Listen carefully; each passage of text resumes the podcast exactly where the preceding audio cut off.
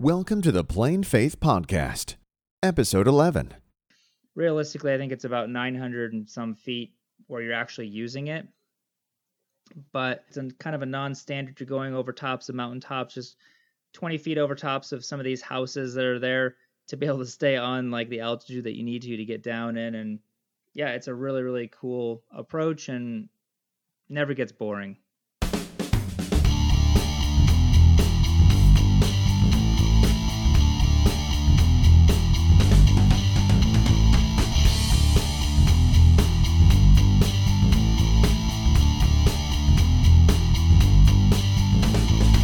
The Plane Faith Podcast is a podcast about missionary aviation and the stories of missionary aviators who have taken seriously Jesus' command to go and make disciples of all nations and are using airplanes to be his witnesses at the ends of the earth.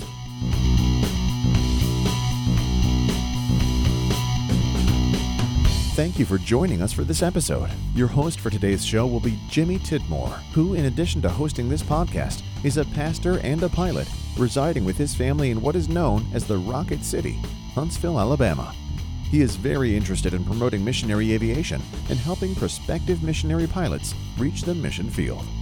And now, with these introductions out of the way, let's get started on another great episode of the Plane Faith Podcast. Welcome back to the Plane Faith Podcast. I'm excited to be back with a new episode after a long hiatus, and I'm looking forward to getting things going again with the podcast. Today's interview is certainly going to be a great way to kick that off. Our flight plan for today's show takes us back to Papua New Guinea, where we'll talk with Ryan Farran, a missionary pilot serving there with his wife and his children. I really enjoyed talking to Ryan, and I know you will enjoy hearing from him as well. Ryan, I'm very happy that we're able to connect and do this interview today. Let me welcome you uh, to the Plane Faith um, podcast, and I hope you're doing well today. Yeah, thanks for having me here. All right. Well, we'll go ahead and get started. I, I know that I am interested in hearing about you and that our audience would be interested in hearing about you as well. So, why don't you tell us a little bit about where you're from and where you grew up and so forth? Um, well, I'm from the States, obviously, but um, I would say, let's see, where would I start? probably elementary age, we spent about four years over here in Papua New Guinea. I'm here in Papua New Guinea today, but uh, from first grade through about fifth grade, we were here in Papua New Guinea. And after that point, uh, my dad had some health issues. We took us back to the States, and I grew up most of my life in Michigan. And uh, yeah, so I think probably till about age of 25, I was in Michigan. So tell me about your um, your family, your parents, your siblings, and so forth? Well, I've got two brothers. Um, one of them is a pastor. One of them is a missionary over in Portugal. And my parents were with uh, New Tribes Mission for 30 plus years and then just recently retired. They're living up in Missouri, and that's actually where I was born. So tell me about your your family. Your, I know that you are married and you have a few children. Tell me about them. Yeah, I've been married um, now for 15 years and got three kids. Got a daughter and two boys. My oldest is 13 and my youngest is nine. So they're all here living in Papua New Guinea. That's probably the first question: Is your family actually live there in PNG with you? And yes, they do. I, I know that has to make it better. yeah, I don't think I'd be. I, I, know I wouldn't be here otherwise. That's for sure. Yeah, absolutely. Uh, so, how about uh, when did you become a follower of Jesus? Oh man, that was five years old. So I grew up in a Christian home. Like I said, my parents were missionaries. Uh, they went into the mission when I was, I think, four years old. Or four years old is when they started, four or five. Um, but it was five when I, my mom was just going through the gospel and explaining what it was. And even at a young age, man, I realized that, man, I, there was no chance for me to to take my own sins away. So yeah, I'm very blessed to have uh, the parents that I do have. Yeah, that is that is such a blessing. You are you're fortunate. I'm glad uh, to hear that you recognize that.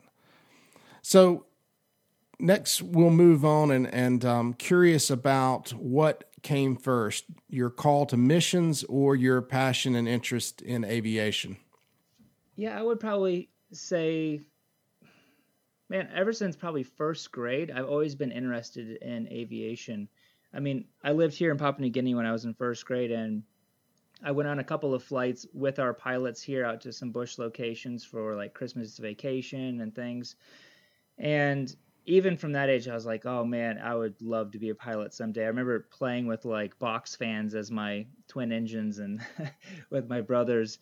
Um, but I don't, as far as being called into missions, uh, my I would say my dad has always kind of really stressed just like, man, everybody's called to be a part of sharing the gospel, whether it's at home or whether it's in missions. So honestly, I never felt like I had the call to come into missions. It was like, it was more of a choice. You know, I'm like, well, man, there's a huge need for missionaries. I want to be a pilot. There's always a huge need for missionary pilots. So, man, let's do that as a career, just like anybody else would choose to be a doctor, or a lawyer, or plumber or whatever else. It was just like, yeah, this is what I want to do. Yeah, man, I, I appreciate uh, the way you explain that and and uh, and share that. I think it's important for people to hear that because, yeah, sometimes there's some important big event or some sort of something uh, along the lines of a supernatural uh, intervention in your life, but uh, at other times, you know, the the call is uh, it seems to me that uh, it can be just more along natural lines, the way God's put you together, and the thing that I mean, He's certainly behind the choices that we make and the desires we have, right?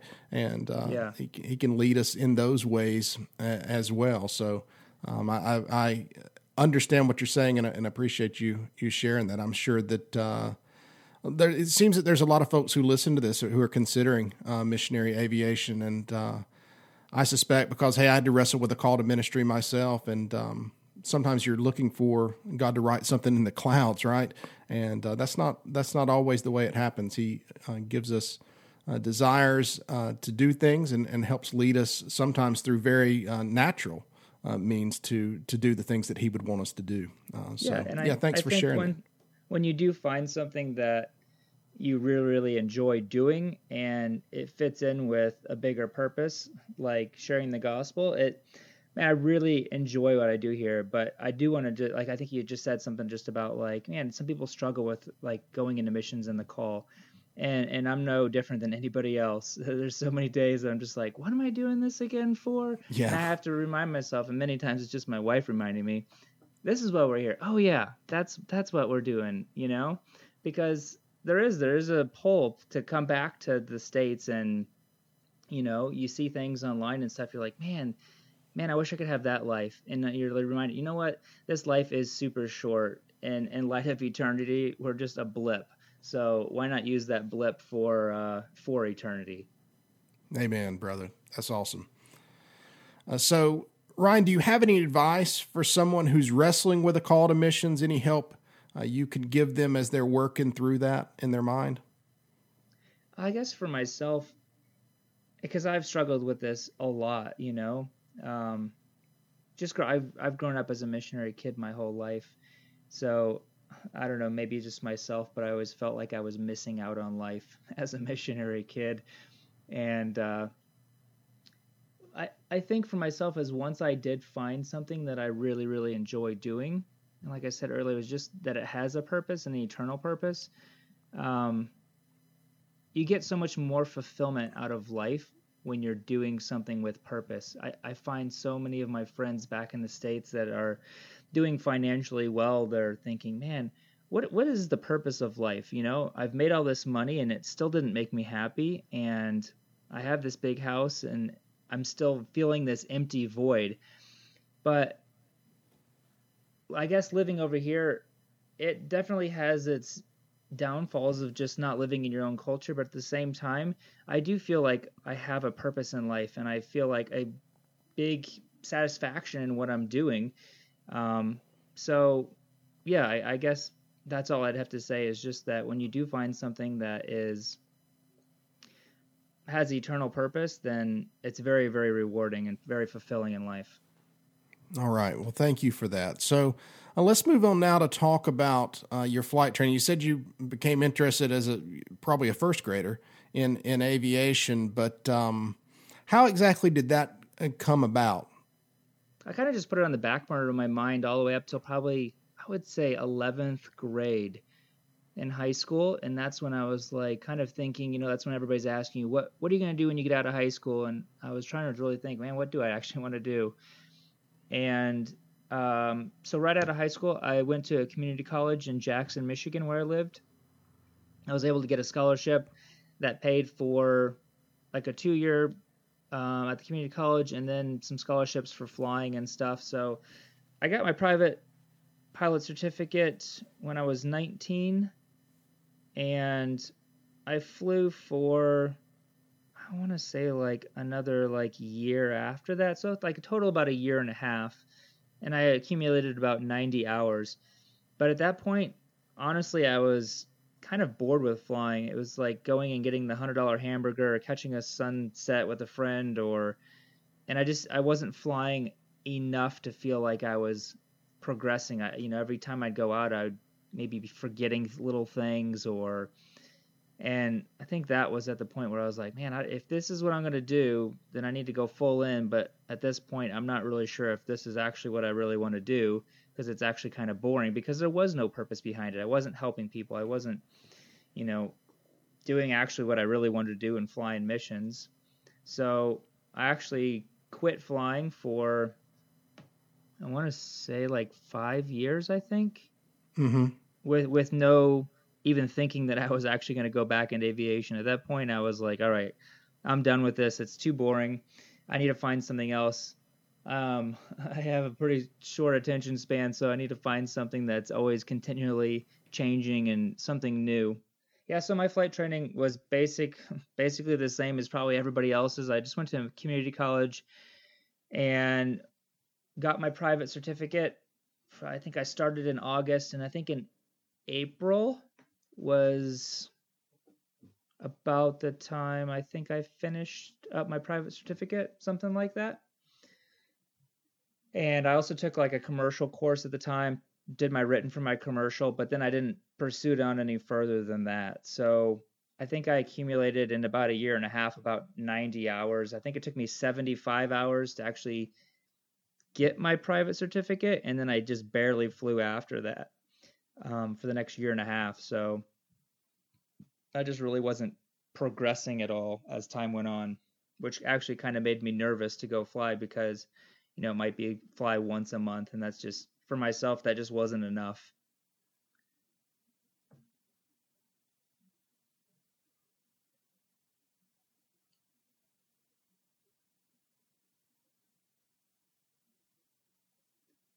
Yeah, for sure. Uh, that's exactly what I wanted to do. But then as time went on, it was just like, man, how is God going to provide the money, like a minimum of probably $40,000 to pay for this? Um, I wasn't going to be getting any money from my parents, and the scholarship had run out. And I was 19 years old, not making a lot of money. All my friends are out doing snowboarding trips, and I'm spending all my money on flying. And so at that, I knew I wanted to go into missions. And really, at that point, was kind of a turning point for my life. Was do I actually want to go into missions as just a pilot, or am I still willing to go into missions regardless if I'm flying or not? So that was the point that I went, decided, you know what, I'm just going to go ahead and stop flying and pursue missions and see where that leads me and and to see if that if there's something else in missions that may be a better fit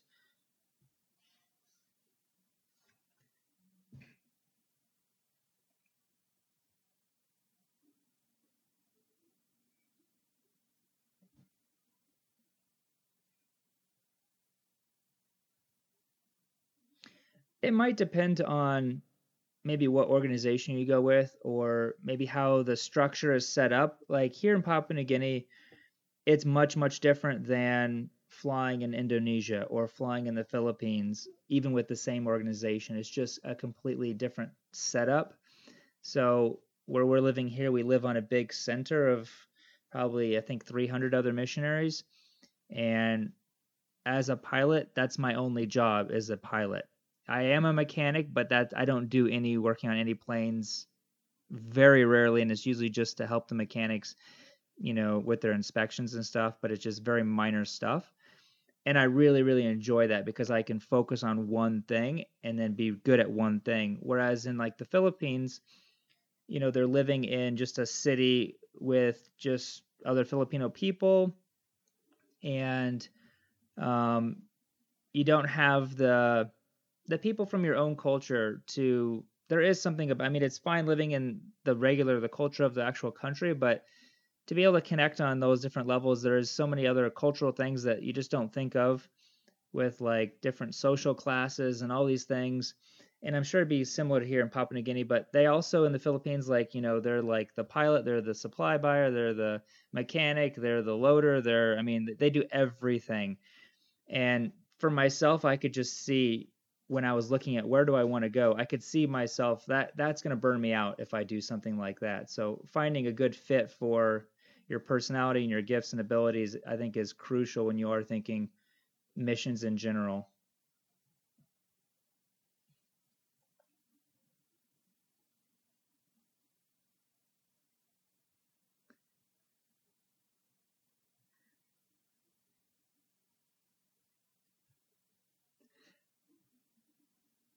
Yeah, I could see. Yeah, I definitely could see that. Like that that is really the reason why my wife and I are here is because we have a passion for tribal church planning coming first. And yes, I am a pilot, but um I our main passion is to see tribal church planning happen and to be a part of that in some form or fashion, whether you're a plumber or a teacher or a pilot, it really doesn't matter. It's like that's why the missionaries that are here, that's why they're they're going to stay long term. But for some other organizations that have pilots and they're trying to just build their hours and oh this would be a cool way to build you know an extra thousand hours and then i'm going to go get my job at the airline i don't think that mission aviation is a good fit for them to be honest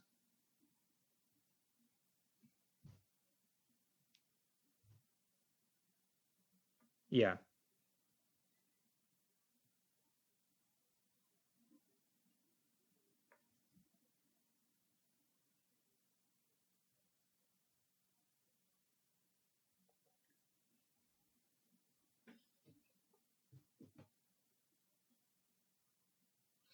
Yeah, during that five years, uh, I went on to uh, Bible college up in Michigan at New Tribes Bible Institute. It was two years. It's where I met my wife and at that time she wanted to do like a tribal work overseas and at that time i was still thinking you know i hadn't stopped flying really at the very at the very beginning and i was like well i still want to be a pilot but let's get married and we'll figure it out later on what's the best fit for us. And kind of during that two years that was when i quit flying. I think flying my wife was actually my last flight that i actually took and then stopped for five years went on through the rest of missionary training school. So it was about four years for that. And it was at the end of the training session, uh, the, the training in Missouri. We actually went down to Mexico for a month and a half for a language practicum. So we had learned all these methods on how to learn another language when, if you're just like going into like a bush location, how would you learn a language?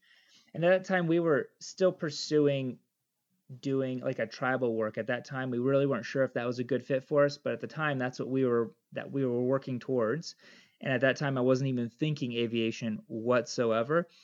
But through all of the courses on how to do bible translation how to learn a language how to you know come up with an alphabet for a language that's never been written down i was like man this is beyond boring. Like it, I, I just can't stand this stuff. Like I want to be a part of it and be able to support the people that are doing this, but I don't feel gifted in teaching. I don't enjoy preaching. Like I don't like coming up with lesson plans and like those are all the main things for being a tribal church planner. So I was like, yeah, I don't I don't think this is going to be a good fit for me. I can see myself failing really quick. So it was good that I saw that there and not waited till I got to the field because I've seen so many missionaries think that, oh man, this is the only way I can do it. And as if I'm a tribal church planner because they're the real missionaries, you know? And so, um, yeah, so it was at, at the end of that whole thing. We went down to Mexico for six weeks, and on the way back, we were coming back up, and we're going to be driving back up to Missouri, and we're like, hey, let's head over to uh, Arizona where the Ethnos 360 like main headquarters is for aviation. We've got some friends there. It's only an extra five hours drive out of the way. Let's just go say hi for a day and then be on our way. And it wasn't even like it was really my wife's friend. It wasn't even like I was going to see my friends. But anyways, one of the guys there had take took me flying one evening in a little Super Cub and doing all these little ridge crossings in Arizona and chasing cows and things like that. And I was like, man, this is what I need to be doing. Like it just totally relit the fire and came back to the house that evening and my wife was like, "You want to do this, don't you?" And I was like, "Yes, I actually do." So she's like, "All right, well, let's do it." So that pretty much just added on an extra like 4 years to ourselves getting to the field, but I'm glad that we took that extra detour to do this cuz I really love what I do.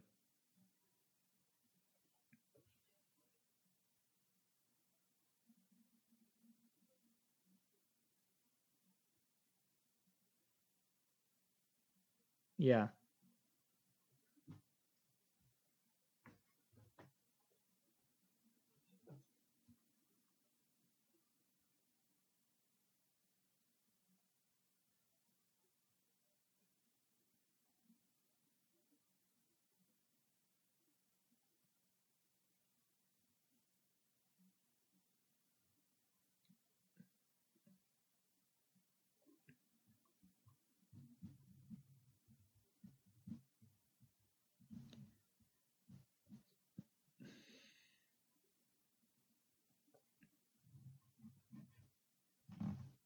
Yeah, um, so we were just finishing up with the Missionary Training Center in Missouri at that time.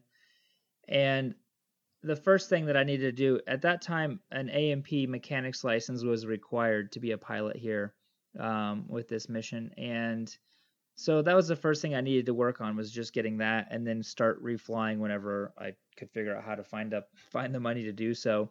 So I was at looking up every college I could anywhere. I went down to Tulsa, Oklahoma to visit Spartan Aeronautics and checked out their school, and it was like forty thousand dollars, I think, at the time. And I was like, man, and even we walked through their school, and I just really was not that thoroughly impressed with just just the school itself. And so and it was only a four hour drive, so that's why we went there first. But I was mentioning it to someone, um, and they're like, "Oh, you should have checked out Tulsa Tech while you were down there. It's another school that's a state-run school, and it's really cheap. And at the time, it was five thousand three hundred dollars for the whole A&P course, eighteen months. You get the same certificate that you would from any other school. And so went, we went right back down the very next weekend, checked that out, and was just blown away with just like the facilities and just how nice it was because it's state run. They have a lot more money to work with, and they have a lot more, you know, sponsors and people giving them airplanes to work on and engines that actually work. And so when you're rebuilding an engine, it it actually works, and you have to put it on a dyno, and if it doesn't work, well, then you've failed. And mm-hmm. so, uh, yeah, so we went on down to Tulsa I think two weeks after we finished up with the Missionary Training Center, we packed up and we moved down to Tulsa, and we had a friend give us 500 bucks to to help us on our move down, and that's pretty much all we had. We had enough money for the first month's worth of rent. We didn't have jobs, and I hadn't been actually uh, accepted into the school. So we got down there, and then two weeks later, I was able to actually start with Tulsa Tech. I went in and talked to the counselors, and they were excited to, that I was 26 at the time, and most of the students there were just out of high school with really no no path on what they actually wanted to do with their lives. So the counselors they were really excited that you know I wanted to go into missions and I had a vision for my life and what it would look like. So they pretty much just threw money at me to get yeah. what I needed to get done. They gave me um, I had the Pell Grant that paid for everything, and then they had given me extra scholarships that paid for probably it was like a thousand or fifteen hundred dollars worth of tools and stuff. So it was cool to see how the Lord just started opening up doors that I wouldn't be able to open up. But yeah, so that was a, a, year and a half. I did that, and then I started flying at the same time. We had I knew a couple people in the area that had airplanes, we tried going down those avenues and and those doors just weren't opening so i was like man i thought this is i thought this is the way god was going to work and it seems that always uh, from my life, it's the way I think God's going to work. It's it's not that way, and it's some other way. Mm-hmm. And uh, that was the case for this as well. So, um, I think we took out a loan for. I think we applied for like eleven thousand dollar loan so I could start flying because that was basically like a two hundred and fifty dollar payment each month. And I was like, okay, this is something that we can barely afford. Let's go ahead and go with this so we can at least start flying. Mm-hmm and because at the time I just had no idea. I was like, you know, I'm not, I'm not going to school also to do flying on top of the Tulsa Tech. I can do this with like some like freelance instructors and just start flying again and start building up just flying on my own and then figure out how I'm going to get my commercial and my instrument and everything else. So, yeah, we did that. So we took like I think like six grand from the bank, and we're like, okay, we'll do this, and then we'll take the other five grand in a few months when we need it. But that was also 2008 when like the big financial crash oh, came. Yeah. So after we used the six grand and went back, even though we had already been pre-approved for the extra five grand, they're like, yeah, we're not mm-hmm. going to give that to you. Mm-hmm. I was like, oh great, now what am I going to do?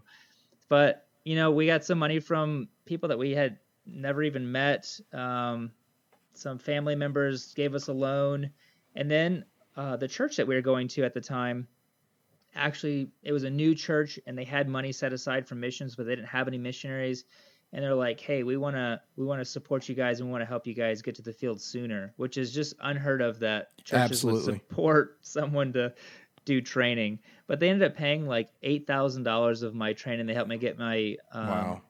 my instrument rating as well as uh, my multi-engine so that was like a massive blessing and to be honest, like looking back on how little money we made, because it was just my wife was working. Um, she worked at uh, a restaurant serving, and it was a really nice restaurant which paid well with tips. But like that's all we were living on. So it's amazing that we are that God provided the money to pay for. I think it was around thirty thousand dollars or so in about two years worth of flying. So it wasn't any money that I had come up with, and it wasn't savings or anything like that, that's for sure. But we came out of it debt free, which was the best part awesome. of it all. Awesome. Okay, so we didn't really get into to your commercial stuff, which I imagine there's a, a story there as well.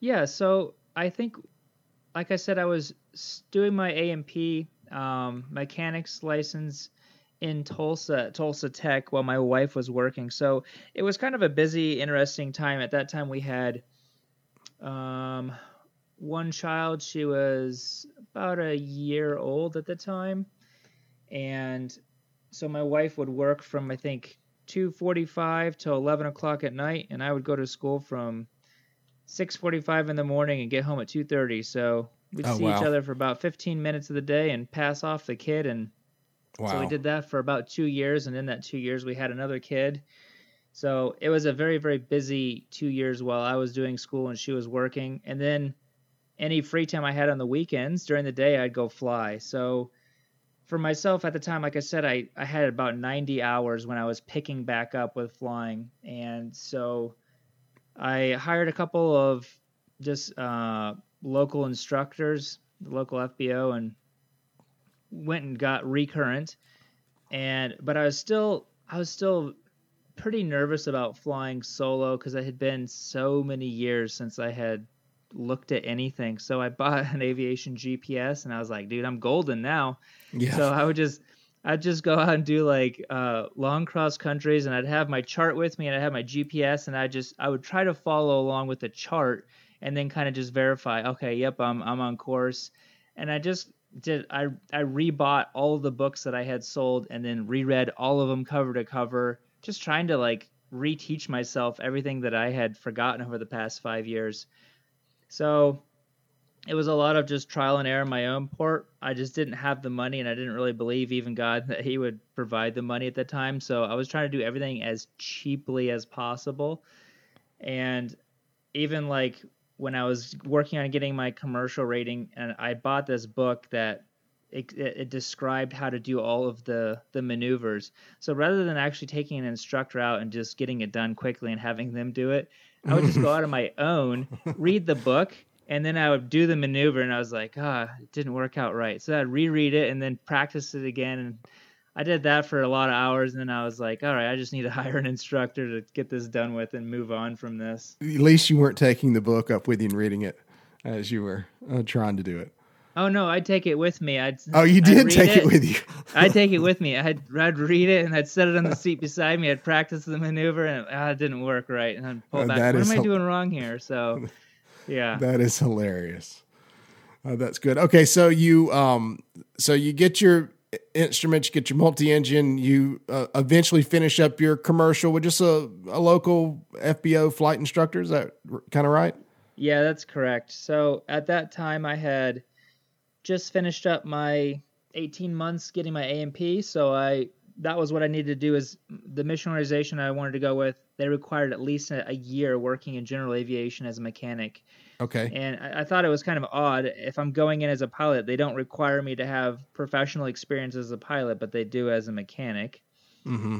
And I think a lot of that was just rollover from how it was 20 years ago because it was just different than it is now. We have completely different airplanes, we have a completely different flight schedule. Just how we run things is so different than what it was 20 years ago. But needless to say, I worked as a mechanic um, at a Cessna service center.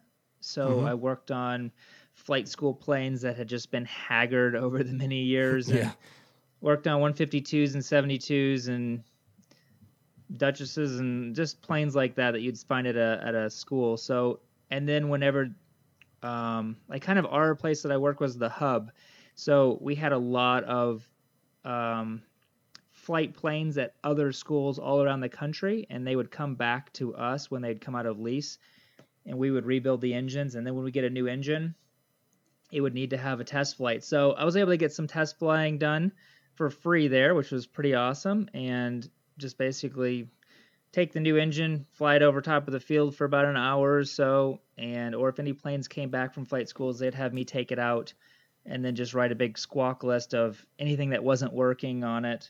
So it was an opportunity. I think I probably got maybe 50 hours over the course of two years doing that. Um, and as I was still just flying as as much as I could afford at the time. And I think after two, I think after two years of working as a mechanic, um, I was at the time working on getting my CFI, and I let's see, I'm trying to think how long that took.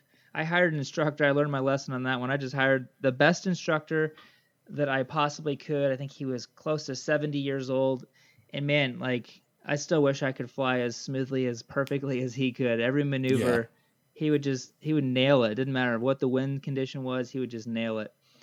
But um, yeah, I got my CFI um, after the second try. The first one, I I focused all my attention on like the flying and Yeah. like the teaching of the lessons, and I I didn't even go over any of like how to be the instructor, which is the very first part of your CFI check ride. Is like how do you teach? I didn't even bother with that, and they're like, "Yeah, you're not ready." I was like, "Oh Yeah. man." so my second one, which was about I think six months later, um, I had everything like books memorized when I went in there and was able to pass it. So I got an instructing job at a school um, that was right, actually, right next to where I worked. They actually um, leased our airplanes that we worked on. Mhm. So it was really cool how God worked it out because I was working 40 hours as a mechanic, and I was like, I just, I don't have the time to go add another four to five hours of instructing in a day. And that's what the school would want from me. So I asked my boss um, that I worked as a mechanic. I said, "Look, this is." He was a believer, and I said, "This is what I want to do." He already knew I was going into missions. I was like, "I really feel this is the next step. I need to start instructing. Can I split my time where I go instruct from maybe like six o'clock in the morning till nine o'clock, or seven till nine, and then work from nine till five instead of like an eight to four or, some, or seven to four. And he was like, "Yeah, you know, I think you get as much done in a day, or in four hours as most of these guys here do in a day. So yeah, why don't you do that? That's fine with me, and you can keep your full insurance plan, even though you won't be making the requirements and stuff. So that was a huge blessing to be able to have him allow me to basically go get a second job, still cut my hours, and still be able to keep my full insurance benefits. Yeah. So- you got your CFI, I'm assuming because you needed to build hours, is that correct? Um, really, the reason I got my CFI is because I had a friend of mine at the A&P school who was an instructor, and he was saying, you know, if for no other reason, I recommend you getting your CFI and just instructing at least 100 hours because you'll learn so much Mm-hmm. in that first 100 hours. And he's like, after the 100 hours, you can do what you want, but at least do that. And so that was really a lot of my motivation to getting it. And it was kind of like one of those uh, far off goals that I never thought that I could ever achieve. You know, you see Yeah. certain people that are like, oh, if I could only be that, or if I could only be a CFI. I think it was one of those kind of unattainable goals that I really wanted to work towards. And once I did it, to be honest, I really did not enjoy instructing. I worked at a 141 school that had exclusively foreign students from like China, um, uh, Egypt, and Sri Lanka, and Mm-hmm. and so it was a lot of rich kids that really just didn't have the motivation that I had personally to get my all my flying done. You know, they're like they wanted to be spoon fed and and just there was a language barrier and just a cultural barrier and I I just didn't enjoy doing primary students. So I did that for like I think like 200 hours, but it was over like I think 8 months is how long I did it for. Mm-hmm. And so the first 6 months it was just primary students and then after that I just I just couldn't keep up with working 12 to 13 hour days and getting paid the exact same as if I was getting just working my mechanics only. That's how it worked out. As I was basically working 12 hour days, but I was getting paid exactly the same if I would just only work an 8 hour day. So Right. I was like, man, why am I doing this? I don't enjoy it at all.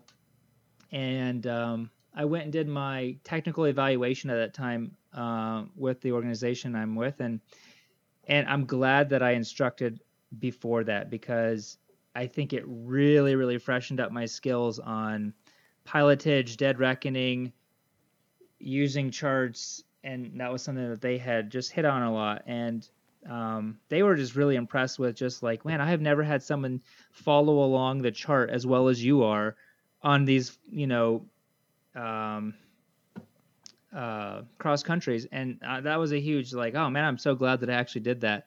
But after that, after they accepted me, at that point, I was like, you know, I'm just not enjoying instructing, at least this type of instructing. I think I would enjoy instructing maybe on the commercial level because I'm just honing in their skills rather than like, you know, teaching someone how to walk.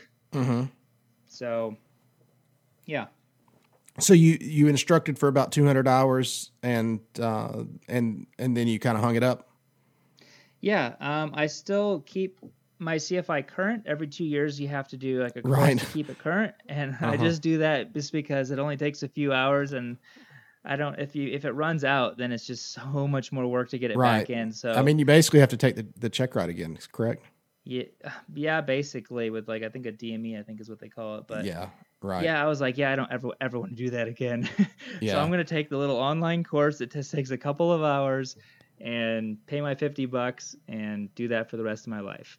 Yeah, I, I you know I've heard so many people say how much they regretted letting that expire Um, yeah, because they you know they thought well I'll never want to do this again, but then you know ten years later they they do want to do it again, but they don't feel like the hassle. Yeah, of- or you know, if you have a kid that wants to learn how to Yeah. fly, like you could just do that. And yeah, I have one kid that I wouldn't be surprised if he might want to do this someday. He's just the type of personality that likes this kind of stuff. Yeah.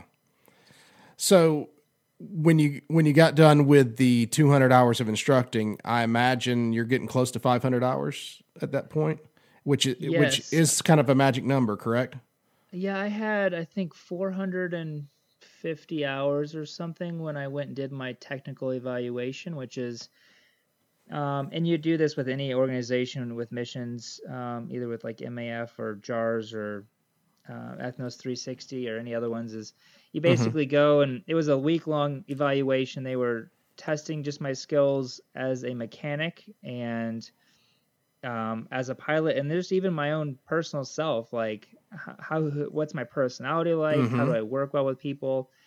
And so yeah, that was probably the most stressful week of my life because yeah. it was like a go or no go decision. Like, you know, if you go and they see things about you or your piloting skills or just your personality or whatever else that they're like, man, we don't think this is going to be a good fit, then that's pretty much it for you. So I've talked to people that have, yeah, they've spent their life dream working towards something just to, and, and specifically wanting to go with this particular organization and, and then to be told, yeah, I don't think you are a good fit for us. That's pretty mm-hmm. Mm-hmm. detrimental. And yeah, that, that could be pretty hurtful, but yeah. So thankfully they said yes that, Hey, so that was encouraging. I think that was some of the reasons why it took me so long to even decide I wanted to go into mission aviation is because of that. I was like, man, I don't want to put 10 years yeah. of my life towards something and then realize, oh, no, maybe I'm not good enough to do that. Maybe I should have just gone and got a different type of flying job. Yeah, I hear you. So, um, after the technical evaluation, what what was next from there? Did you still need to build more time, and, and how did it progress uh, from there, getting to the getting to the mission field? So I did the technical evaluation, I think in February or January of, I don't even remember what year.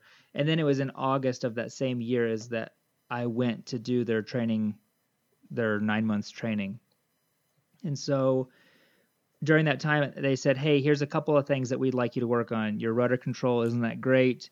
We want you to go back. Here's some little things that you could be do to help with that. And other than that, they said basically, hey, you can raise up a little bit of support um, to help pay for your your nine months living here. And that was really hard to do, to be honest. Um, it's hard to get people to back you when you're like, no, no, I'm I'm a missionary now, but I'm still doing the training. And so it's like mm-hmm. this awkward stage of, yeah, I'm in the mission now, but I'm not on the field, but you're still doing training. So why do I have to pay for your mission if you're not actually mm-hmm. overseas yet. So that was a very tight financial time. Um, we had to go on like state funding and stuff to help pay for things, which we are beyond grateful for that that's even available because mm-hmm. that helped us get us through that training session. So we were there in Arizona for nine months. The first few months, um, we did some um, like projects and stuff. They put me on a project where it was a 206 and I'm um, trying to think of what it was called. M, M MPV or something like that. 50. It was basically like this whole um, control unit that took all of your steam gauges and put it into this nice, cool little digital display and connected everything the GPS, the fuel burn, everything in it. And it was a super fun project. And then we did about 40 hours of flight training uh, into just some like I guess they'd be like Arizona bush locations. They were just little tiny dirt runways in the mountains. One of them was like a personally owned one that uh, I think it was about 900 feet long, and a couple other ones that were I think uh, I think they were right around 1,300 feet, and they were just wide enough for the 206 to land and have about three feet off of each of wheel. I mean, it was like you're landing on like a single track dirt road. Mm-hmm. They were super fun. I had so much fun doing that. So after that, we just spent another five months there. Um, I was working on a helicopter, getting it repainted and ready to go over to the Philippines. So that was that was what my training was like before I got to the field. Okay, so after your training, you said you spent about five months, and then then were you on the field?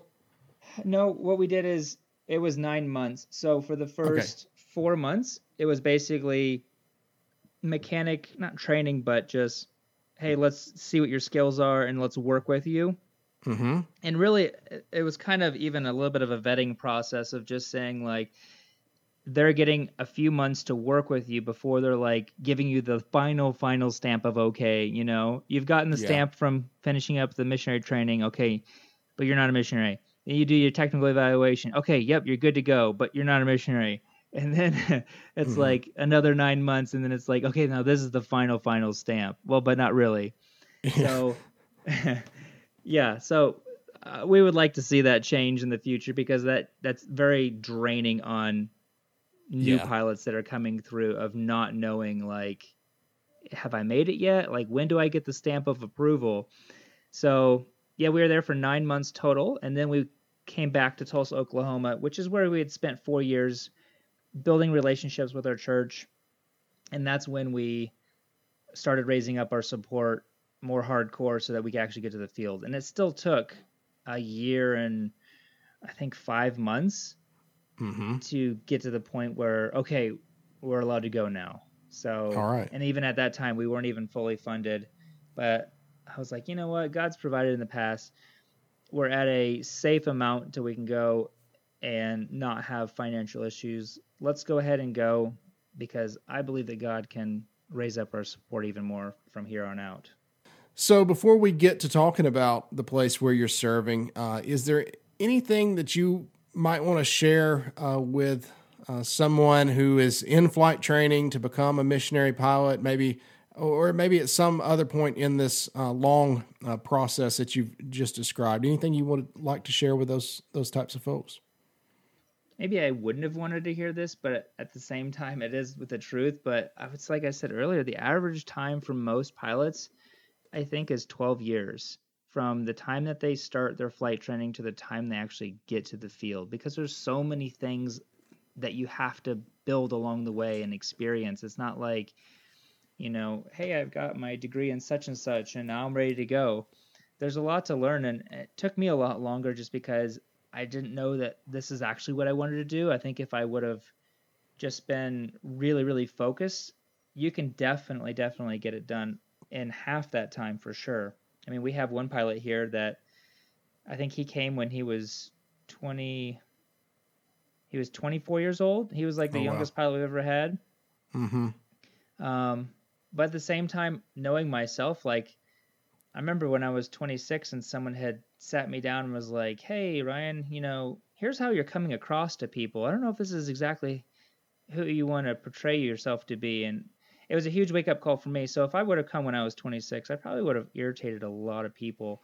and I came when I was like, I don't even remember, like 32 or 33 years old. I think 33 years old Mm-hmm. and I'm glad that I had that extra time to actually grow up because living it's not just like you're a missionary pilot and it's all fun and games like there's a lot of other things just living on a base with other missionaries it's it's very difficult it's like living with people you go to church with and then you also see them at the store and they're your next door neighbors and you commute to work with them and it's like I think that's so coming in a little bit older and learning how to just working on your personal skills I think is like just as important as working on your piloting skills. All right, that's a great, great answer. So, do tell us now about uh, where you're serving, what it's like, uh, how it's different from your home, and, and what you've been, uh, and what have been, you know, some of the things that you found difficult to adjust to. Yeah, so we're here in Papua New Guinea, and I live in the highlands of Papua New Guinea. So it's pretty much just kind of it's near Goroka, just pretty much in the middle of it. We live at 4,000 feet, and Goroka's right around 5,000. So we're surrounded by mountains, um, anywhere from maybe seven to 8,000, all the way up to maybe around 11,000, just in our vicinity, just outside my window. And we're close to the equator, so the temperature is pretty much the same every single day of the year. It's about 64 degrees in the morning and about 80 to maybe 85 at the hottest during the afternoon every single day. Mm-hmm. So we have a dry season and a wet season. So half the year it's rainy all the time, really kind of starting, uh, I don't know, probably like 2.30, 3 o'clock in the afternoon. Just about every single day of that six months it rains. And then the dry season, um, obviously it's dry and, and then maybe it instead of raining like five or six days a week in the afternoon, it might rain like maybe two or three days of the week in the afternoon, maybe starting at like four. But it's very consistent and the same. It's super beautiful and green here. But um, I would say the thing I find the most difficult to adjust to, and and taking from someone who's grown up in missions literally my whole life, from the age of Mhm. like four or five, is living with other missionaries. Like by far, hands down, that is the hardest thing to do is living on a base. Mm. Um, especially if you're, you know, a, a, a closed off person. Like I'm not really one that's like I'm not a huge extrovert. I'm kind of in the middle, you know? But Yeah. just having to work with the same people that you live next to, or you go to the same church and you go to the same store and you're living on a 35 acre fenced in area, it can be very, very wearing. And I don't think that that's something that a lot of people that are wanting to go into missions necessarily think about. Now, not every organization has this kind of base setup. Some of them might just live in a town or something, but even that presents its own challenges just living in another culture. Um, like, um, it's hard to explain the culture here, but I think people would be um, more versed in like let's let's say if you were to go down to, you know, Mexico and live down there, like let people know that that's just a little, more laid back. You know, they take the afternoons and have a siesta, and um, things maybe not run quite as efficiently as you would had them to in the in the states. And it's the same here. You know, the, I think the biggest thing is coming from America. Everything is let's how can we make this more efficient? How can we make this the best possible? Such and such. How can we help our customers get out the door happy and quickly? Where that's a completely foreign concept here. Like they are not here to serve you. You are there to buy their product, and that is it. So, just living in a culture like that, you know, you go to Walmart and you, you walk in and you know exactly what aisle it is because everything is exactly the same, and you know they're going to have it. Here, I've spent, not exaggerating, six hours one day just trying to find like um, little hooks that I can make like a coat, like a hat rack, and I didn't find what I was looking for. I went to every store in town and nobody knew what I was talking about. So, in letting those little tiny frustrations wear on you, um, you'll be off the field in no time at all. If if if you're that type Yeah. of person that it, those little things really bother you, then that's something that you need to figure out before you come to the field because yeah, for sure those things will just eat you alive. All right. So, why don't you tell me a little bit more about uh, the organization that you're serving with? All right. Um, I work with Ethnos 360 and specifically the aviation division, obviously, but um, they are a little bit separate. But basically, the aviation is here to support tribal church planting. With Ethnos 360, their main focus is church planting in remote areas that have never had the gospel presented to them before Mm-hmm. reaching the unreached people groups. So that's why aviation is needed. We have, I'm trying to think of how many. I think we fly to maybe like 35 locations here in PNG, where we have people or have had people at one time, and so basically they go in and they start learning a language that's never been learned before and never been written down before. So that could take anywhere from two years to eight years, sometimes more, but usually le- at least two to eight years. And they come up with an alphabet for them so they can start translating the Bible in their language. And then once they start teaching them, they go through the Bible chronologically, starting in Genesis and working all the way through Christ so that they're building on a good foundation. So it's not just like jumping in and showing them a Jesus film and just basically they're very animistic here in Papua New Guinea and many of the places we work around the world.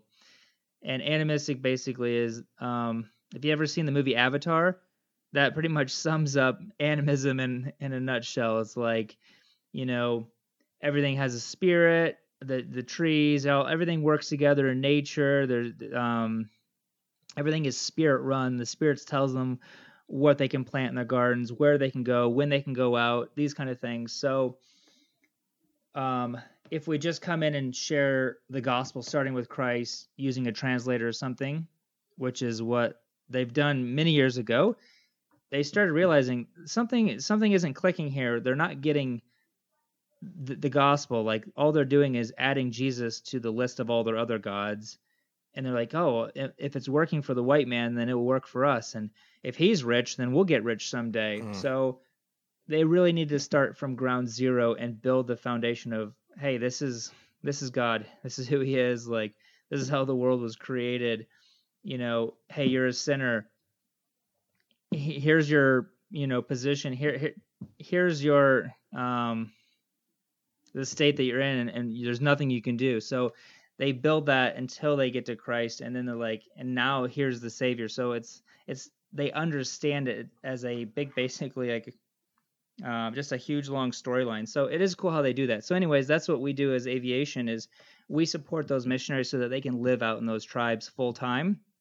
So they typically are out there for at least three to six months at a time.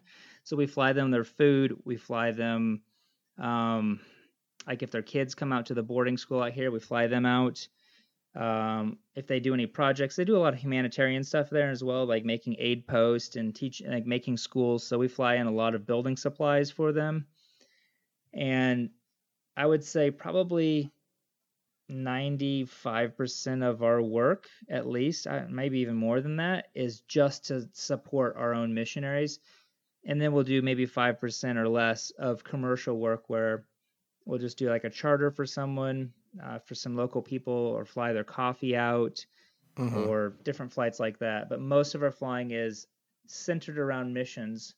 And that's why I specifically chose this organization is because that's where my heart was is the tribal church planting aspect of it.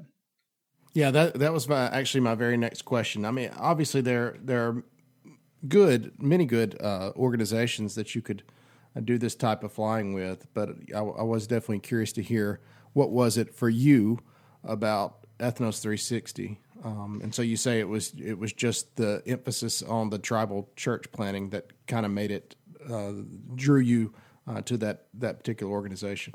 Yeah, and also even more so than just that of just tribal church planting, it was just their methodology and how they present the gospel to people.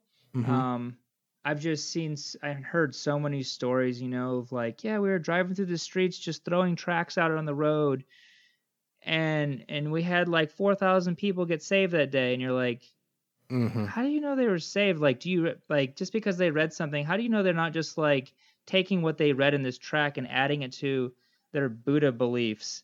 And because all these there's a lot of you know beliefs around the world and a lot of animistic stuff is that they believe that there's lots of gods mm-hmm. so yeah they could believe in jesus that he's come and died and yeah he's he's definitely a god but to really understand that that's the only way that they're going to get their sins taken care of, mm-hmm. wiped away clean.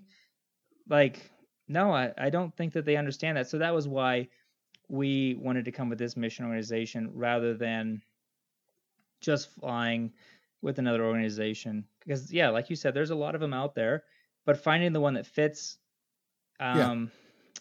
with what you want to do is very important. Yeah, okay. Um, so those are the reasons you settled on Ethnos 360. How how did you end up in Papua New Guinea? What was that process like? How did you narrow down? Did you did you have a say in the matter? How does it work with them? Yeah, so they had a couple of different fields. They used to, I think, fly in I think maybe eight different countries, but now I think we're just down to three: the Philippines, Indonesia, and Papua New Guinea. And I was coming in as a fixed wing pilot only. I'm not a helicopter pilot yet, so um, my option were Indonesia and Papua New Guinea. And I spent some time here as a kid, so they kind of said, "Hey, we'd like you to go to New Guinea. Would you consider doing that?" And I was like, "Yeah, that's actually where we're already wanting to go is Papua New Guinea." So that was really the deciding factor of why we came to Papua New Guinea. I really didn't want to go to Indonesia because there's not as much flying there and just even just how the organizational structure there it's a lot different and i wanted something where i could i could know that i have a job in another 20 years because png isn't is is still going to need aviation in 20 years that's for sure. So you you talked a little bit earlier about uh, the act how uh, Ethnos 360 trained you from the flying aspect, but how what did they do to help you prepare for the big changes that go from moving yourself and your family from uh, one country uh, to another um, and getting used to the cultural change and, and so forth? What, what did they do along those lines well when we went through the missionary training center just with ethnos 360 rather than the aviation that's where mm-hmm. we got prepared to live in another culture and how to learn a language and things like that. So that was really a lot before my aviation training. We took classes, um, we took Bible classes, and we also took a lot of um, interpersonal skill classes on how to deal with conflict. And I would say, like I said, that would probably be the number one reason why people leave the mission field is either some type of medical thing or personal relationships. And I'd probably say personal relationships trumps everything. All right. Well, tell us about the planes that you fly and work with and the type of flying work that you normally do. Yeah, we fly the Quest Kodiak 100. It's very, very similar to um, a Cessna Caravan. Uh, the differences are it's about four feet shorter. The wingspan's probably eight feet shorter, and the Caravan is maybe about I don't know a foot wider or so. So it's a little bit more spacious. But um, the engine that we have in the Kodiak is a little bit more powerful than the Caravan. Our payload is really similar. So I know everything in kgs. If we took out all of our seats, we can put in right around 1100 kgs, which I want to say, let me just figure that out 2400 pounds roughly. Mm-hmm. And it takes off typically, it's in less than a thousand feet usually. Like most of our runways are here in Papua New Guinea are right around 1500 feet long, is a very, very average length mm-hmm. and usually by about like the 60% mark we're airborne mm-hmm. so yeah i think it's usually anywhere maybe like 800 feet or so is where we're getting off the ground and then you can land if it's on a paved runway and if you're empty and low on fuel you could probably land and stop with full reverse and heavy braking in probably 500 feet easily oh wow. So i think the plane itself is full up. It's 72 7250 pounds. So i think the plane is right around 5000 pounds uh, maybe a little bit less 4800 pounds or something by just by itself. So what's the curiosity curiosity sake what is the um, shortest field that you can operate out of? The shortest field that we have here let me just quickly look it up um, it's called Asiana. At least that's the shortest one that we fly out of. Mm-hmm and Asiana is 340 meters long, but it's also on a full-on hill. Uh, I think the steepest part of it's at a 19% slope, but mm. the way the slopes work is it's not like a percent. Like if it's if you're thinking of like an angle or something, but it's a full-on hill though, and it's very very short. When you see it, it doesn't look like a thousand feet because it's a thousand feet to the very top, and then including the parking bay and everything like that. So realistically, I think it's about 900 and some feet where you're actually using it. Yeah. But it's a really, really fun approach. It's it's a kind of a non-standard. You're going over tops of mountain tops, just 20 feet over tops of some of these houses that are there to be able to stay on like the altitude that you need to to get down in. And yeah, yeah. it's a really, really cool approach and never gets boring. Yeah. So besides uh, landing on short runways that are on a hill, uh, how does flying on the mission field compare to, to flying back here in the States? It's a lot more decision making than than I really kind of anticipated or really thought about. I would say that's probably the main thing coming here as opposed to flying in the states. When you fly in the states, especially if you're on like an IFR flight plan, ATC is there to assist you and tell you what to do basically. Like you have to make the decisions in the airplane but they're telling you when to go down. They're telling you when to do this. Hey there's weather coming up. I want you to deviate around this. Where here it's like you have to make your own decisions on what you're going to do. And a lot of times you don't you don't have like well, only one of our three airplanes has a radar so you're making the decisions do I want to go left or right around this storm? If I go right, now I'm coming up against mountains. If I go left, I'm going out over the you know the plains so I have more options to get other places. So I would say just making decisions and making them in a timely manner is very very critical here in PNG. Yeah, I had a uh, someone I interviewed a while back and I remember him saying that he really learned what it means to be a PIC uh, when he when he was on the mission field. That it, that those decisions, like you said, uh, really uh, become important. Yeah, and they could cost you your life if you know if you run your numbers wrong on how much weight you can take out of a specific bush location. That that could cost you your life if you do it wrong. Yeah, absolutely. So, what would you say is the most exciting part about being a missionary pilot? I would say the thing I like the most about it is just every day is different. Mm-hmm. Even if you're flying from point A to point B, and it could be the exact point B that you've flown to already twice this week, the weather is going to be different because we're close to the equator. We have um, microclimates.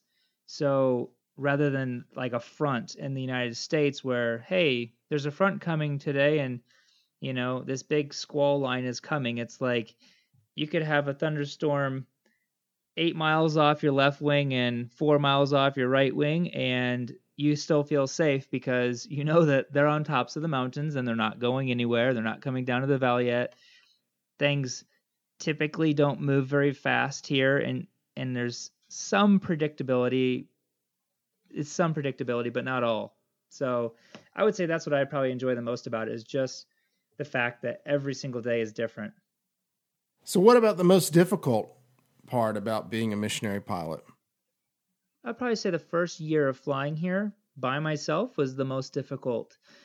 And just learning the routes and for it to become comfortable for you again because it's not necessarily that point it's not like your flying skills it's more your decision making and knowing all the options you have let's say if it's bad weather one day what are my options to get into this valley safely um, and the first year, you're still kind of learning those. And you're also kind of, for myself, it was learning what my own comfort levels are. Like I had my instrument rating in the States, but I really didn't get any experience there.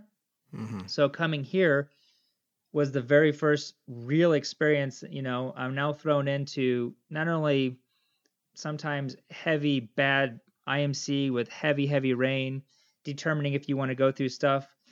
There's lightning up here. What am i going to do? Those were the decisions that i think i struggled with the most is learning where my comfort levels are and is it worth going through this storm or should i add 10 minutes go this other route or should i just turn back and spend the night and come back tomorrow morning? I think that was the hardest thing for me for the first year to year and a half and then once i've really kind of established my standards my stress levels went down immensely mm-hmm. and I started enjoying my job a hundred times more. Yeah, so you saying you you sort of developed your own. I mean, obviously your organization has some standard operating procedures and so forth, but you sort of developed your own personal standards where you're you're not making a uh, a decision on the fly. It either meets this criteria, it doesn't. You're staying or you're going. Right? Is that what you're saying?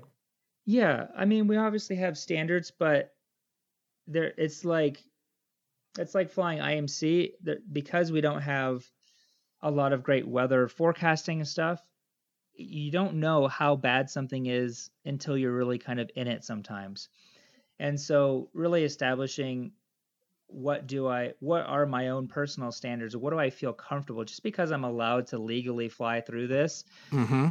Do I want to? And I think that's really what it was for myself determining is what do I feel comfortable flying through and what do I not feel comfortable flying through, whether I can do it legally or not. What do I feel safe doing and do I want to do it with passengers? Is one thing if I'm by myself or if I have passengers, I want to I want to get to my destination and I want them to really have enjoyed the flight, not get off the flight and go, I thought we were going to die today.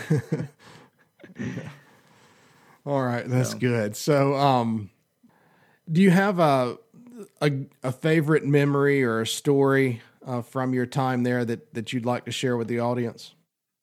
One of the memories that I had was it wasn't even with our organization. It was with a, I think Pioneer Bible translators and stuff. But it was cool to be able to be a part of their. They had just finished the New Testament, I think, and they had like a Bible dedication for the new the New Testament, and to be able to be a part of that and to fly out everybody that was involved in it and stuff, and just to see the people there on the ground and their excitement for it and stuff. that was really really cool and encouraging because sometimes you, you can if you're just flying and just doing your daily job sometimes you can easily forget what am i doing this for? because you're not hearing the stories always and i would say even as a pilot we do hear the stories more than anybody else because we're in direct contact with the the tribal missionaries. But to be a part of those kind of things it's always really cool and as a reminder just go like oh yeah that's that's why we're doing this. Because yeah like any job i mean you can easily lose the focus on what you're doing or you can just you know see other people's instagram feeds and be like oh man it looks like they're having so much more fun than i'm having you know Uh-huh. back in the united states back in home back in like comfort land i guess Uh-huh. so yeah i think that was really cool and as just a good kind of boost to be like oh no this is this is why we're doing this and i'm glad that i'm a part of it All right, that's that's cool. Yeah, if I'm correct, some of those translations they take decades, right? Multiple decades sometimes to to yeah complete. they they do they take a really long time and then after a lot of times they finish a translation then they go back and do a revision because since they've d- written it they're like man i've learned so much and now i Mhm. can make this even even more clear and better to understand now Yeah. that i'm more well versed in this language Okay. Well, what are some of the biggest struggles that you've dealt with personally since being on the mission field? I think probably one of the biggest struggles is just learning how to live in a close knit community.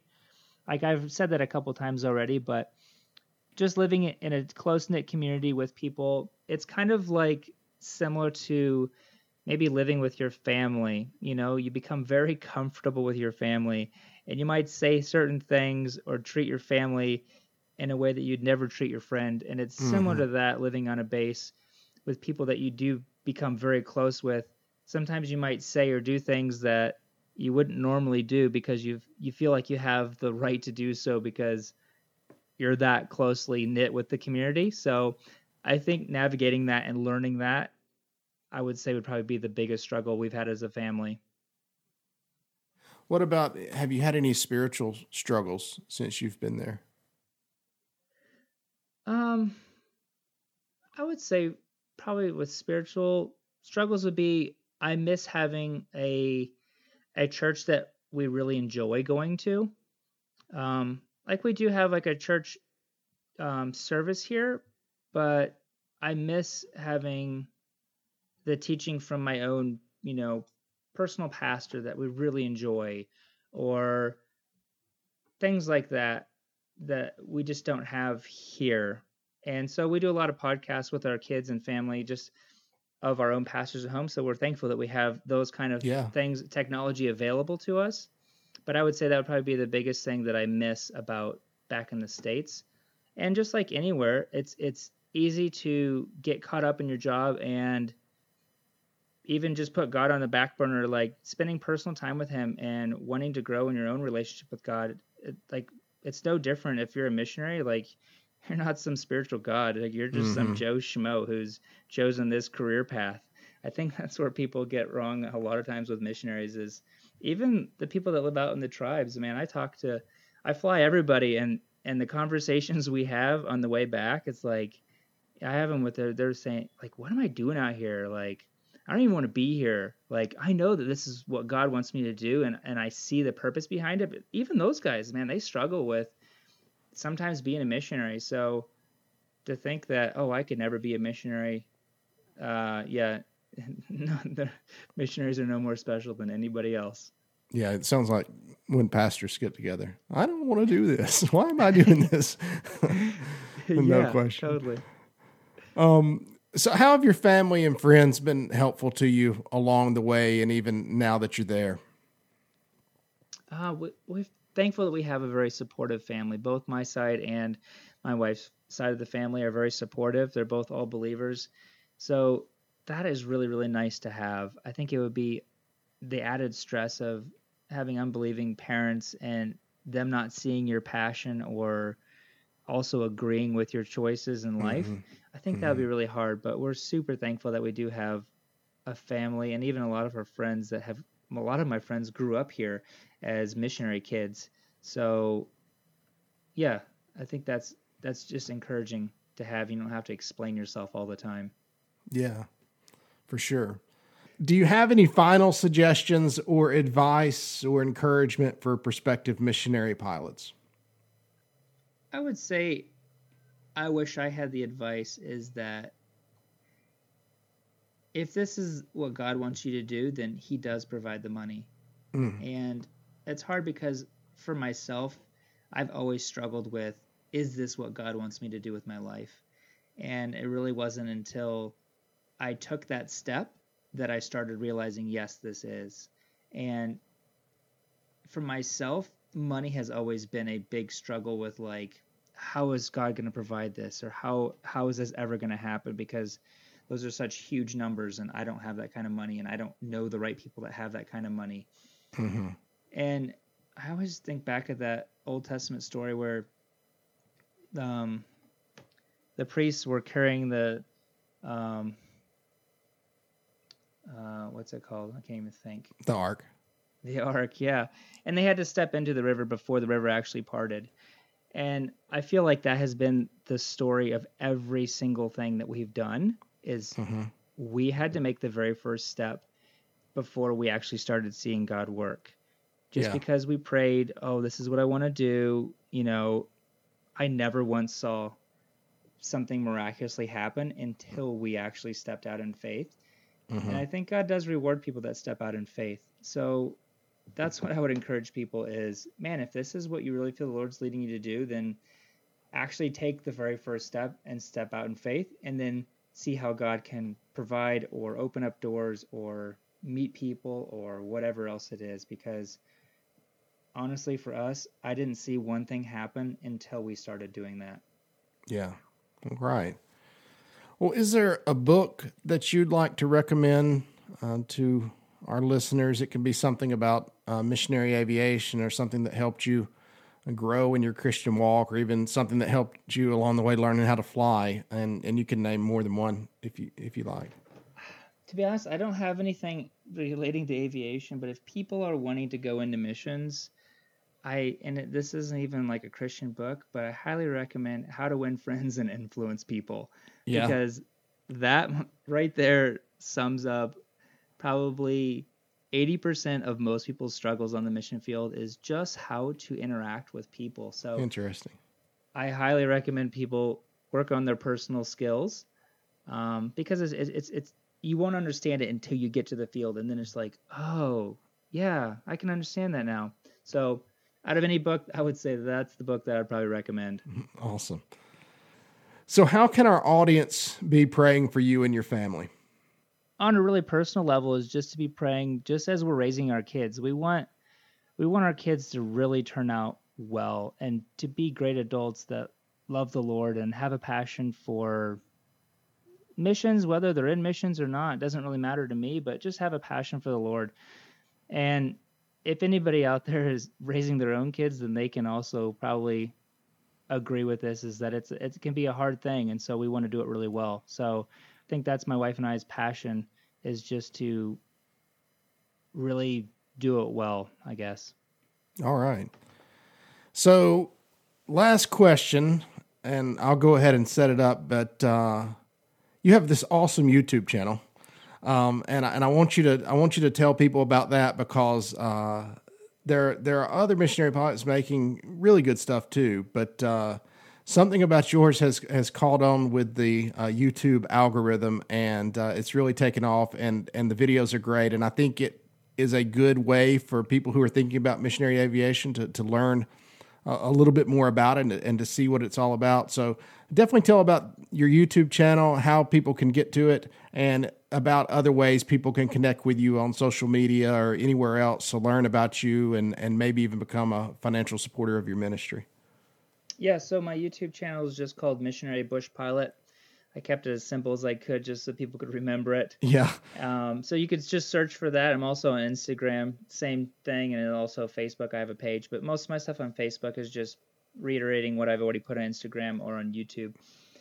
But um, yeah, I've had a passion for making videos for a lot of years. I used to do wedding photography and stuff, and I got a little bit bored with just kind of the mundaneness and the exact same thing every time, and I like creating new things. So um, I've been making videos, like I said, I think for like six years, but I've always wanted to do this. I wish I would have had some kind of content like this when I was first in my training to see what it was like because I had no idea yeah. what to expect, what kind of decisions they're going to be making.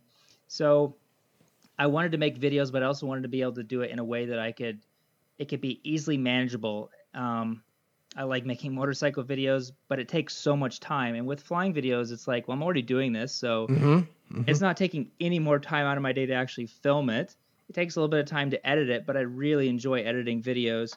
So yeah, my whole thing through this is really is to kind of I started it to get back in the mode of instructing. I'd like to do instructing here eventually. So just kind of talking through my thought process, and I think it'd be really interesting to see a different aspect of aviation that I don't think a lot of people have ever seen or even thought about. There's a lot of people out there that are interested in aviation, but have never seen a what a bush pilot does on a daily basis, or what kind of places we go to, or what kind of weather we have to deal with. So I think that would be interesting. So that's why I started making them.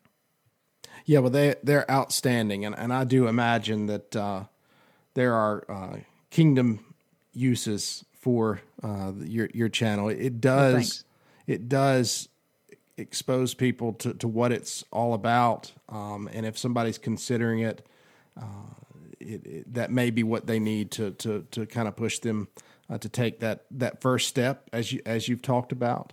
Um, and, and, you know, I, I, don't know. I can just see all sorts of stuff. If I man, if I was in training to be a missionary pilot, I, I would be just eating your stuff up because because well, it, good. That's what I hope really people good. are doing is yeah, getting some value out of it and getting a better, clearer picture on maybe what to expect if this is hey, this is what I want to do, or yeah, that's not what I want to be doing. Yeah, I mean, I look at it and I'm like, I'm not landing there. You're crazy. so it'd be good to know that now. Um, yeah. But uh, yeah, man. It, so to our listeners, if you haven't seen uh, his his channel, Missionary Bush Pilot on YouTube, stop right. Don't even listen to the rest of this. Just go on uh, right now because it it is a outstanding uh, channel. It's become one of my my favorites on YouTube, and I watch a lot of YouTube stuff. Well, great. Uh, so, well, all right, Ryan. I really really appreciate it. Um, and I hope that uh, we can stay in in touch uh, with each other uh, as as things go on for you and things go on uh, for me. And if there's ever anything that I uh, can do for you uh, to repay the favor of you coming on on the show, I would love to do it. Um, and again, I really do hope we could stay in touch. Yeah, well, thank you so much for having me on. I really do appreciate it, and uh, I've enjoyed our chat. All right, man. God bless. Uh, God bless your family as well, and and I, I want you to take care. Yeah, thank you so much.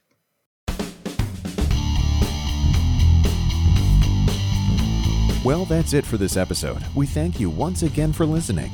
You can learn more about the podcast and subscribe to it by visiting planefaith.com. That's P L A N E faith.com. You will also find links there to connect with us on Facebook, Twitter, and Instagram. If you are interested in becoming a patron of the show, you can do that as well by visiting patreon.com forward slash planefaith. And of course, Jimmy would love to hear from you personally so feel free to email him at jimmy at planefaith.com or by using the contact form on our website. Until next time, remember that God made him to be sin who knew no sin, so that in him we might become the righteousness of God.